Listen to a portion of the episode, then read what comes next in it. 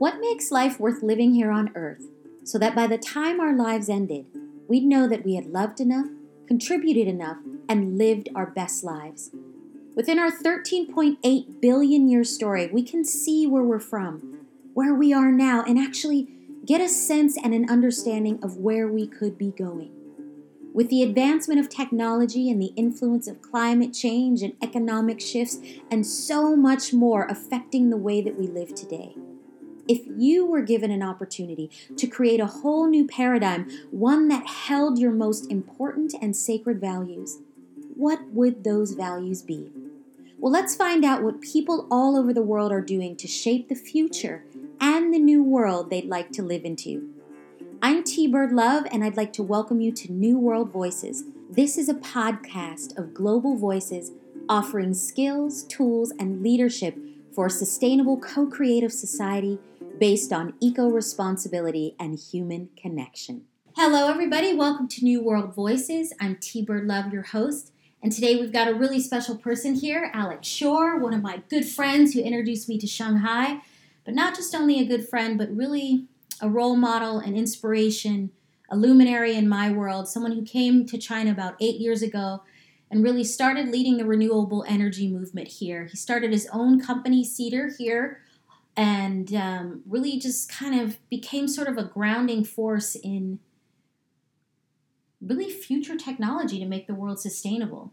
So we're going to learn a lot more about Alex and and sort of this vision of what the new world looks like through his eyes, through his heart because not only is he someone who is bringing renewable energy to places like China, but I'm watching him also bring community together, pull together really beautiful values. So Alex, welcome here to New Voices. I'm so excited to have you here. Thank you. This is quite an intro, and uh, yeah, very excited to chat. Yeah, it's really I I feel like I'm the luckiest person because I get to have fascinating conversations with phenomenal people. So um let's kind of dive in right now like you've lived here in China for about 8 years. And 8 years ago that was what 2011 2011 2011 wow 2011 and you were already thinking about renewable energy. Yeah. like, and today, I mean, you know, not that it's a new conversation, but we know in the world it's really become something that's, you know, a big deal. We're really living at a very important critical moment, I think, in the history of humanity. But talk to me a little bit about why China, how you got here, and why renewable energy even back then. Yeah, that was uh, the pioneering days, 2011, renewable energy in China. But, but the main thing that kind of drew me here was really this idea that what the direction that China goes, the rest of the world will follow. That was this kind of idea that I came to after reading a lot about China. And at the time, I was thinking, where if I can go anywhere in the world, where would I go to have an impact? That was kind of my premise. And then I started reading and traveling uh, quite a bit. And um, China was the one that kept coming up in news and conversation, and obviously just size and scale. And then in early or mid 2011, they came out with the 12th five year plan, which I think you probably know, right? Every five years, the government comes out with this big plan and announces what they're going to do in very clear terms and usually radically ambitious goals. Um, I remember just reading it and being like, this is seriously happening in China. Like, what? Why am I here in the U.S. right now mm-hmm. in Boston? um, like, I need to be there and the amount of money they're investing in everything from clean energy was one, but energy efficiency, the future of vehicles, changing cities, education. It was every metric you could think about, and the amount of money and support that they were pushing and the goals they were setting were really insane. Um, so I came as I got intrigued, came here for a visit, supposed to be six weeks, mm-hmm. just exploring. And within three weeks of that trip, I basically canceled my return flight and was like, this is the place that I want to be. Um, got lucky and met someone who was also taking a year off. He was already in China, but taking a year off to start a company bringing clean technologies to China. We met, hit it off, and started a business together. So that's kind of how we got started. But um, clean energy really was this mechanism that I felt like was the place and the way to improve people's lives in the in the biggest way, which was to essentially improve their health. Because mm-hmm. in China, 1.6 million people every year die from air pollution related diseases. Mm-hmm. Uh, to me, that number is insane. Like I don't, I can't think of any other thing in the world that kills that many people within a country. Mm-hmm. You know, not just on a global level. This is just China. And so I started thinking about reading about what was the issue with air pollution and what caused it. And the biggest cause across the board is coal. So burning coal for energy is the biggest cause of pollution, air pollution, and PM 2.5 in particular, which is the particulate matter which is most harmful to health. And so the obvious answer was how do we use less coal? Well, the only scenario I see of using less coal is either use less electricity or to generate it in a cleaner way. So started with how do we do use less energy efficiency. Um, and in China, that in 2011, that was super challenging um, because in energy efficiency involves everything from light bulbs to air conditioners to walls and ceilings and design, and there's just a million variables. Um, and it was really hard to kind of figure out how do you affect all of those. Mm-hmm. But then I started seeing actually in 2012, 2013, the government started announcing subsidies for renewable energy, and that kind of that 12 year plan 12th five year plan kind of came into action and all of these new support mechanisms started happening. So renewable energy started to become the opportunity and in without it's a long story, but the short version is essentially we started seeing that there was a need to provide financing for these renewable energy projects because otherwise no one wanted to pay the you know the invest up front and get maybe a five or seven year payback and then make money for the rest. That was too long, especially in China back then. Mm-hmm. So we started saying, how do we make it immediate payback today? So there's no upfront cost, and they can start saving money. That's like the obvious. That's the, mm-hmm. you can position that, pitch that to someone. It's hard for them to say no. Mm-hmm. So we basically came up with the first power purchase agreement, was what it's called. It's a model that came from the U.S. and Europe, but we did the first one in China in 2013 and 2014. Uh, for a big warehouse in Beijing, and that was a really crazy learning experience. I had we had, we knew nothing about how to do it initially, and after it almost took 18 months or more, we had gone through all the government paperwork. We had gotten the right registrations. We had find the ro- right local construction partners, mm-hmm. sourced the solar panels, found the warehouse, did the. It was a whole thing, and found the financing, which was the hardest part. Uh-huh. Anyway, that was our first journey, and after that, it's it was about five years of just continuing to grow that business and help to replicate that same model of like this no cost solar where someone else invests, uh-huh. they get low cheaper power from day one, and uh, finding other factories and and large commercial buildings to do that, install that on, and slowly we got moved, did that and grew that, and the market got more developed. More Chinese companies came in, and we became more of a an advisor and consultant for all of these big Western companies. So. Mm-hmm um, I, wow, quite I'll, a journey. I'll, I'll stop there before I take the whole podcast. But no, it's great. I mean, uh, I, I, think it's very interesting um, for all of us to hear about the journey and how it how it's been working out, including what brought you here in terms of. Oh my God! You know, look at uh, these ambitious goals that are being implemented by these every five years of like looking at okay, where do we want to go next? And so I'm kind of curious about in terms of the new world because we're all about you know we're here right now sitting in China, looking at China growing so quickly, as well as looking outside of China because we're also Americans and we travel in the world. And we know that we're at this crossroads, right? We know that we're at a critical moment in time. And so I'm curious about um, what you think the rest of the world could learn from your time being here in China, as well as what can what can China do um, even better to help be a greater role model in the world? Hmm. That's a great question. Um, the first thing that comes to mind, and this is something that I think is one of my biggest fascinations with being in China, is seeing how they leapfrog, mm-hmm. right? That, that idea that you actually skip over something that wasn't as efficient into something that was better. So you were like in this old state. Other places had figured out a, maybe a mid midterm solution. China was like, no, we don't like that. We're just going to skip to the no, the next level. And the best example is like email, right? Like China, people in China rarely use email, and that's because they went from pre-email, you know, n- nothing to basically WeChat. Yeah. so you know there was QQ in between, which was a kind of the precursor to WeChat. But basically, they went from from no no kind of messaging to direct messaging. Um, and they skip this email thing, which for most Chinese people are like, "What is this? Why is it so inefficient and formal?" Like, yes, I'll use it for certain things, but to me, that was a great example of how China leapfrogs, and it's happening in many other areas. Um, clean energy was one, but electric vehicles are another. Batteries, all these cool big things. You know, phones that happen too, right? People, a lot of people never had landlines; they just went right to right to mobile. Um, and so there's all these areas that China's leapfrogging because they are so big and they are so unified in terms of when the government says that we're going to do something that Mm-hmm. they mobilize the resources and, and, and make sure that it happens. So they're able to choose very strategically what are the things that they want to invest in and grow right now that people are talking about AI and artificial intelligence. Mhm. Yeah. Food is such a big one. They're actually leapfrogging the, the you know this whole industrial. They started they, they kind of got pulled into the industrial farming world, but they're starting to really move into this.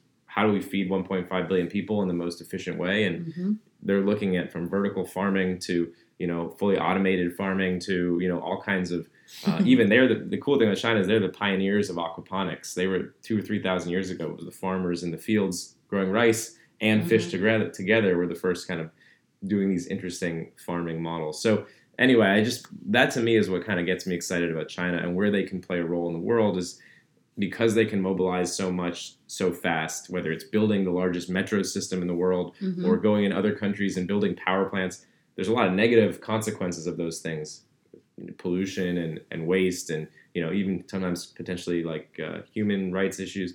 But if you harness that in the right way, you can do really amazing things, especially when you're looking at like what are the, the big pressing needs from climate to uh, healthcare and disease uh, to food, as I mentioned, and eventually I think there will be some more social elements where they could China may, and I this is thinking farther out, but China may actually help people of, like socially and on a human level leapfrog. Um, because this is such a big place Yeah. and there's such so many problems. At some point, when they figure out solutions, whether it's about you know community building or about certain you know educational improvements or whatever it is, they could theoretically. I know it seems like a long shot because a lot of people look at China as an antiquated place in some Mhm. ways culturally. I think there's also a scenario where they could be leapfrogging and these countries in the West who thought they were so advanced and, and innovative and civilized, as they Yeah. used to say, hmm actually maybe getting caught up in their own little bickering about which side are you on. And Yeah. China's over here pioneering some future model, which you know we can't even envision yet. Yeah, it, it's I, I totally dig it because it, it is very interesting being here and witnessing and watching that all happen. And I love how you talk about leapfrog. Um, my hope is that too, you know, where it's funny to get into assumptions of what we think certain people are about, but I think, you know, having the support, having the crisis as an opportunity, having the money, the financing, having the numbers, there's a lot of potential. And I think even having, you know, uh, people like you, people like some of our friends, people like me here can also help in terms of that social piece. People who really care about the world who are here. There's such an amazing group of diversity of individuals who live here, not only Chinese, but international crews of fabulous people who are here trying to do great things in the world. So this is a really wonderful place to sit and watch things change so quickly. It's it's very exciting.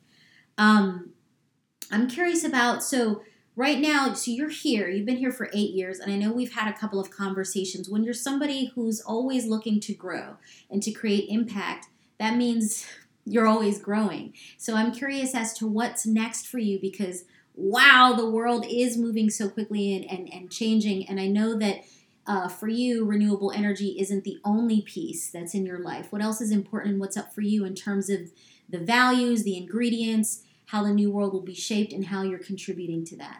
Yeah, great question. Obviously, one I think about a lot these days. Um, and uh, especially as 2020 nears, I can't believe it, but that date, for whatever reason, or that year is such a, a big, momentous one. Um, and it really signifies the future is here to me, that, that number, probably from all the sci fi movies and whatever else. But um, for me, I think the the next evolution is about you know it is about going beyond China uh, in, a, in a sense where I, I, I do plan to start spending more time outside of, of China, both in the U.S. where I think there's a lot of social unrest that needs to that, that I want to maybe see if there's a way I can support, i.e., getting a new president.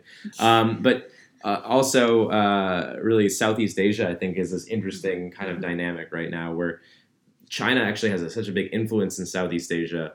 Um, and and there's a lot of Chinese companies who are doing interesting things there. But Southeast Asia has this opportunity to kind of learn from the best of the West and the best of China, Mhm. and kind of gets to they're a bit more neutral and they have a lot of uh, resources. They have a lot of amazing, beautiful nature and environment. They have a lot of really dynamic people, um, some of which had very traumatic histories.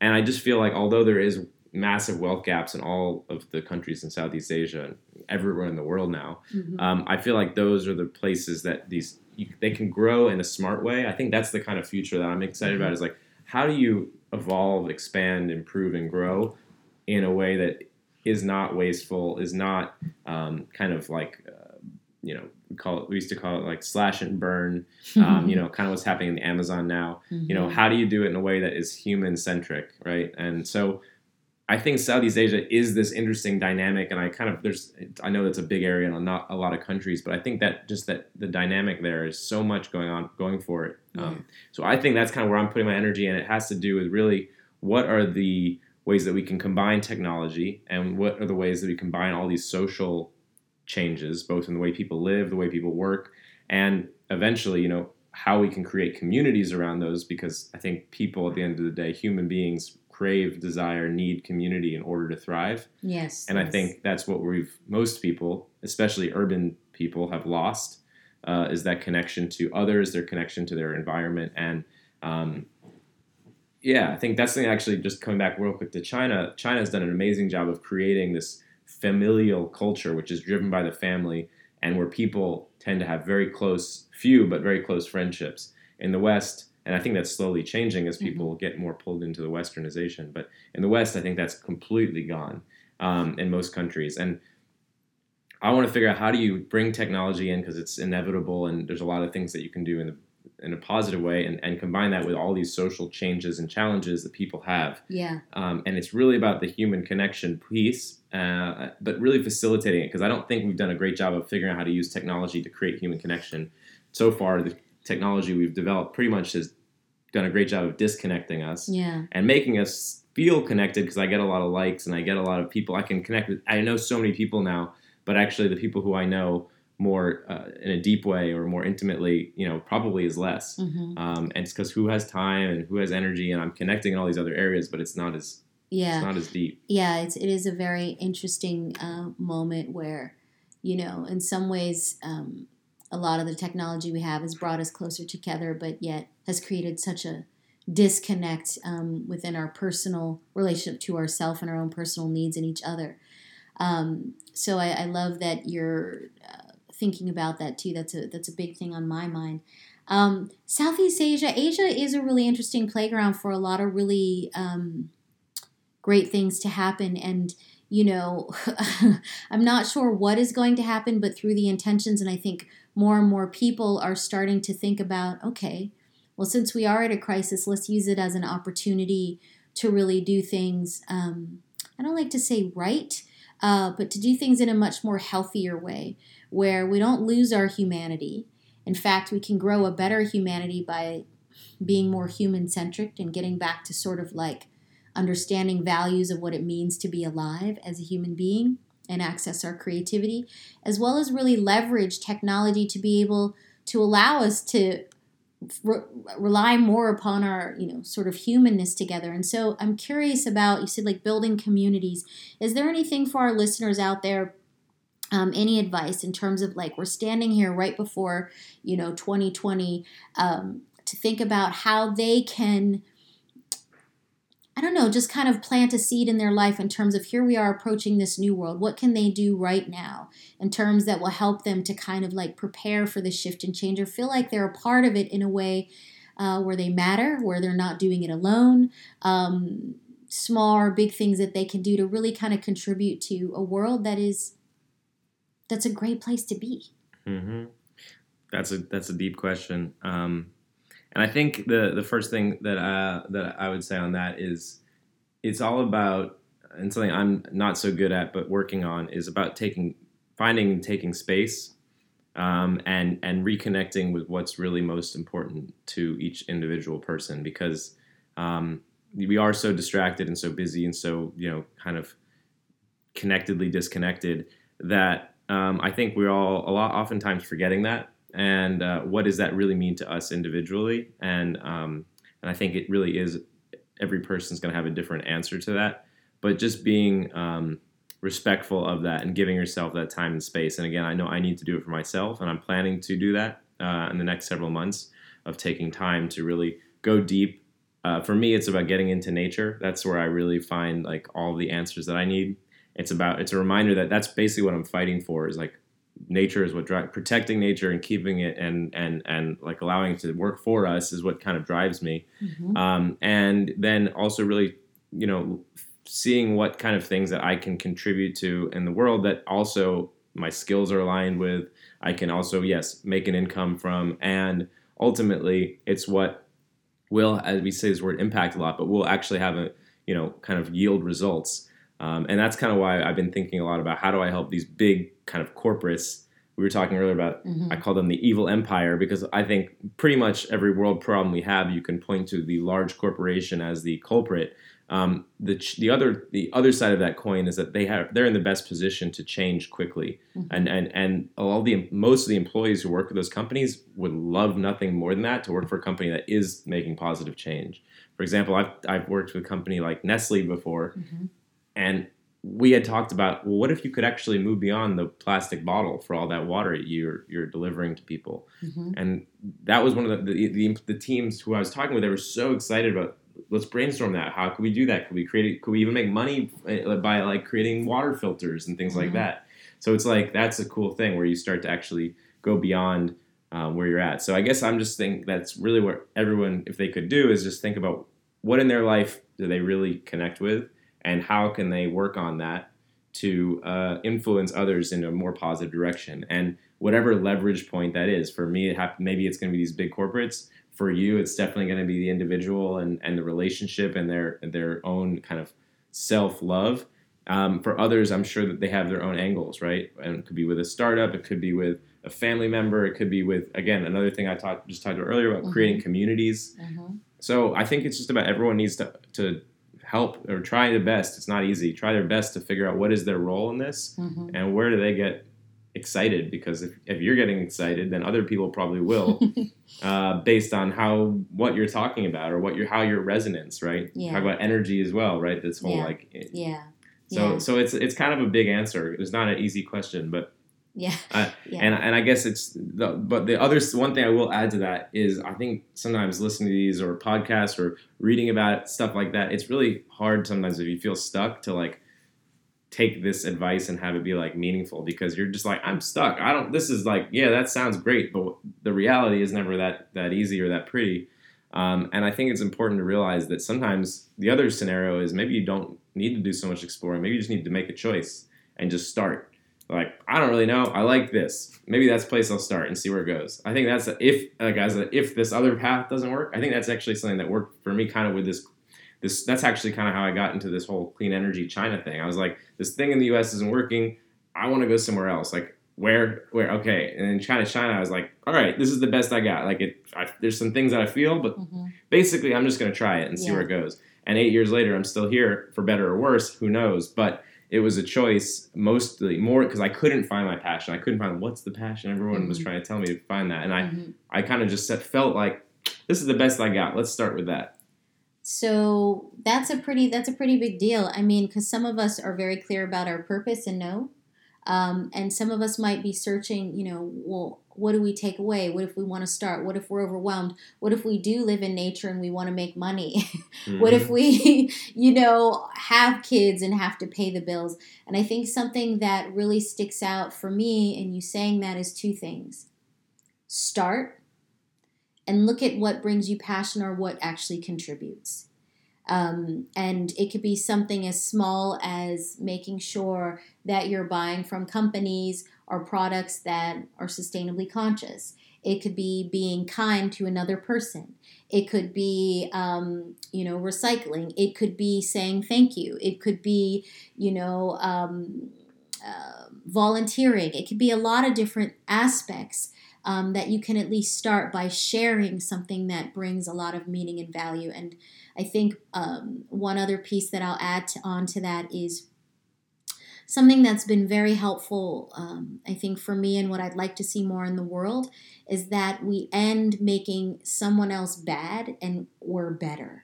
And so the new world, what it feels like when we talked about communities, and even you saying, you know, it, it, it's about really looking at how we have to work together, um, including when you were saying, you know, corporations, yes, they have been a huge um, contributor of, you know, non sustainable practices, and yet they hold this really incredible opportunity to change things on a big scale. So there's always sort of a light and a shadow side. We just have to figure that out and find it. And I think that more people are learning how to work together because we have to, and to learn how to work together from a place of values, which is let's all really create abundance for all life and do it from a perspective that uses creativity and looks at what's needed, particularly within that particular ecosystem, without making someone bad. So, mm. you know, I think that that's what's up. Alex, let me just add one more thing on that. Yes, add. Because I think uh, I think the big the big um, thing that I'm feeling and thinking right now is that. Uh, basically, you know, it, this is a chance we have we all have in the world today to start living our true selves, I think, and again, what I mean by that is like starting to be comfortable talking about what we believe and and and not feeling bad about it. And maybe you don't even know 100% you're 100 like you don't have every answer and maybe there's people who are going to have say you're wrong or disagree but like just getting more comfortable with stating your views and sharing opinions and even being clear that they're opinions. But i think it's that kind of thing i i, I really love that quote that Gandhi says, which is something like um, that said, which was essentially like uh, if you are like if you believe in something and you don't live it, it's dishonest.